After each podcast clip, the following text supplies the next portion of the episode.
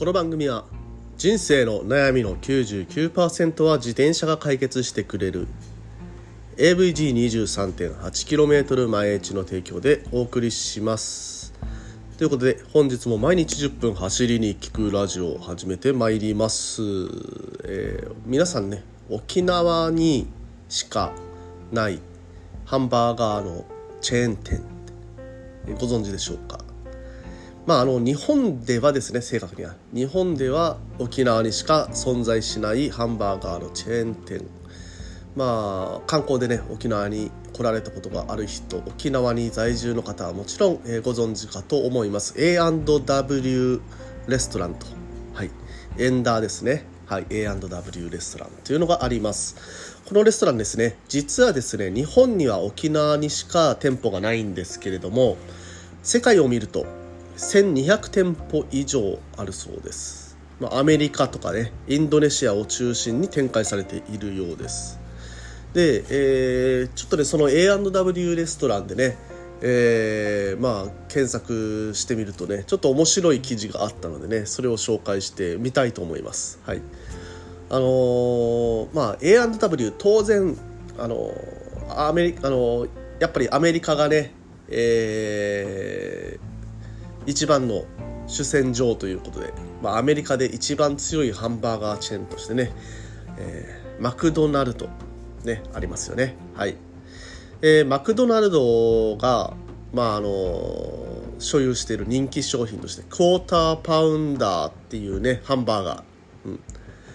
ハンバーガーのパーティーの調理前の重量は4分の1クォーター、4分の1ポンドえー、クォーターパウンダーなので4分の1ですね。4分の1ポンドの重さ。っていうのは名前の由来と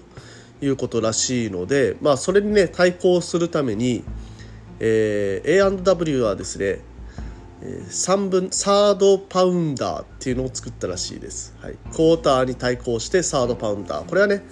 えー、調理前のパティの重量が3分の1ポンドですね。えー、要するに、えー、マクドナルドよりもちゃんと重量は重いですよと。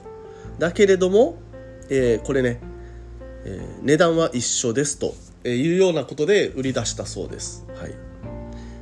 ですけれどもねパティの量を増量して値段を一緒にしたにもかかわらず、えー、A&W が大敗したらしいです。もう全然ねマクドナルドに売り上げが追いつかなかったらしいです。えじゃあこれは何でなんだということで調査会社に調査してもらったところなんとですね、えー、一般の方がですね、えー、なぜ4分の1ポンドのお肉と同じ値段を3分の1ポンドのお肉に支払わなければならないのかっていうふうに疑問を持ってたそうです。なぜ4分の1ポンドの重さの肉に3分の1ポンドの重さの肉を買うために同じ値段を。あ違う。なぜ3分の1ポンドの肉を買うために4分の1ポンドの肉と同じ値段を払わないといけないのか、はい、みんなね勘違いしちゃってたんですよね、えー、4分の1の方が3分の1より重いと勘違いしてしまってたと。まあちゃんと見ないですもんね。やっぱりね。あのそうちゃんと見ないというかちゃんとねこうあのやっぱりあの広告を見る時っていうのは数字の大きさだけにね、えー、目がいってしまって、まあ、その数字が大きい方が当然重いだろうと、はいまあ、そういうことでその時は大敗してしまったらしいです。で2021年ね時は流れて、えー、さっきのがですね1980年の80年代の話ですね。で2021年時は流れて、えー、A&W レストランはまたね、えー、そのサードパウンダーの商品名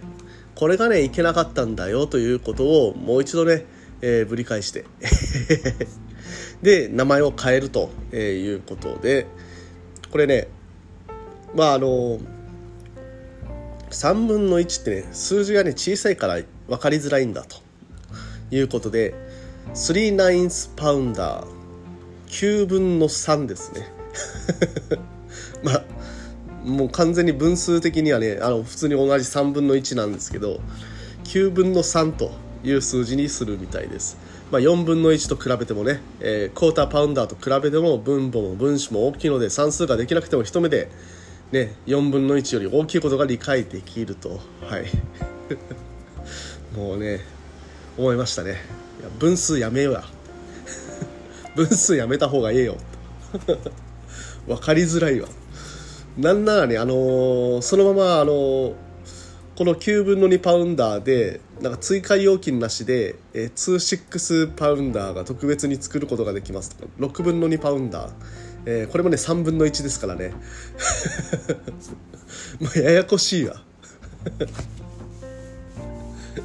ということでねまあなかなかねいろんなね、えー、名前をつけるのって難しいなという話でございました。なんだこの話。はい。えー、ということで本日も本編いきましょう。Check it out!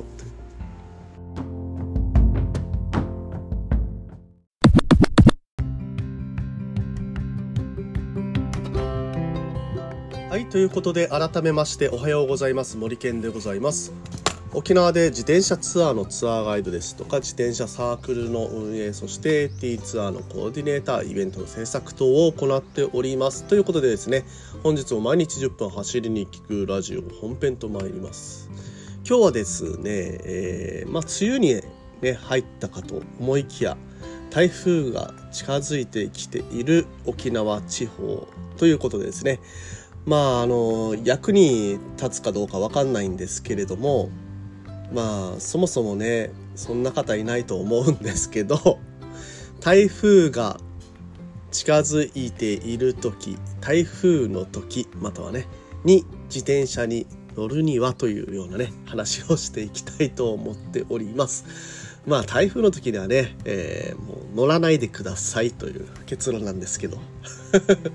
まどうしてもね台風の時でも乗りたいというちょっとねそういう水郷な方に、え、向けての、えー、まああのアドバイスをさせていただきたいと思っておりますので、えー、ちょっとお付き合いいただければと思います。まあねあの本当にね台風の時どう乗ればいいのかなってねあの考えたんですけどいや乗らない方がいいよとしか 思えなかったですね。ただでもねえっ、とまあ例のごとにねチャット GPT にもね聞いてみたところねめちゃくちゃ真面目に答えてくれましたのでそのね内容も合わせて、えー、ちょっと皆さんに共有していきたいと思っております。はい。まああの台風がね、えー、接近すると、まあ、当然ですけど強風とか激しい雨が発生してでまあ自転車に乗ることは危険を伴います。まあただただねいくつかの安全対策を講じることによってまあ、台風の影響を最小限に抑えながら自転車に乗ることができます。ということで、えー、まずね1つ目。天気予報を確認する、えー、自転車に乗る前に最新の天気予報を確認しましょう。台風の接近や風速降水量などの情報を把握することが重要です。天気予報で強風や大雨の警報が出ている場合は自転車に乗らないことをお勧めします。はい1つ目ね。まああの天気を読むですね。やっぱりねまずは、えー、風速とか雨が降らないくて風速がまあ弱い時ってありますよね。台風のなんか芯から外れてる時みたいなね、はい、そういう時はねギリギリ乗れるかなっていうところかと思います、えー、2つ目。自転車の点検を行う、まあ、これはね普段もそうなんですけれども、まあ、台風の前だとね特にね、えー、自転車の点検をしっかりとしましょう。という話ですまああのブレーキとかねタイヤに異常がないか、まあ、ヘッドライト、テールライトが正常に動作するかなどね、えー、いつもより念入りに、えー、ちゃんとね、チェックしましょうと。はい。まあ、特にですね、ブレーキにつきましては、機能しないと本当にね、雨が降ることがね、想定されるのでね、危険なのでしっかりと確認しましょう。えー、3つ目ですね、安全な場所の確保。はい。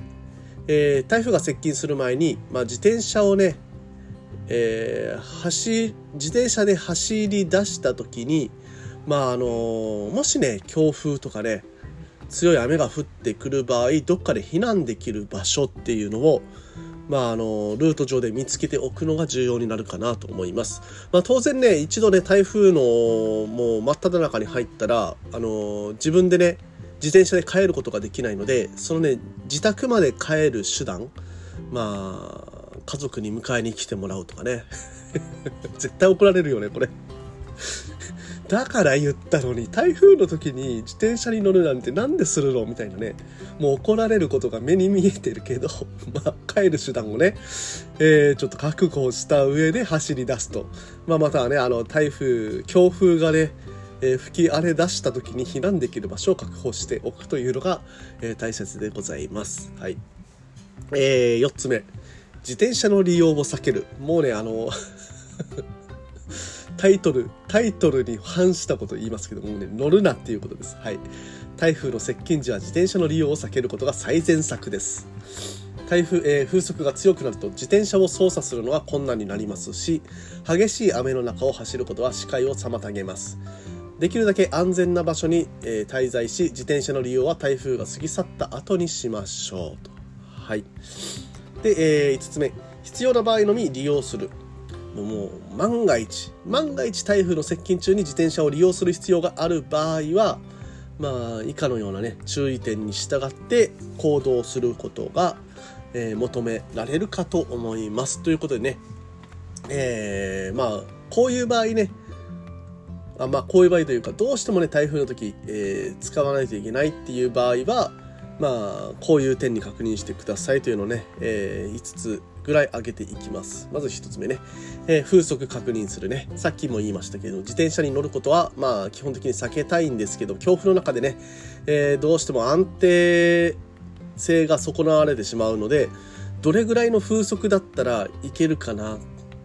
ていうね、うん。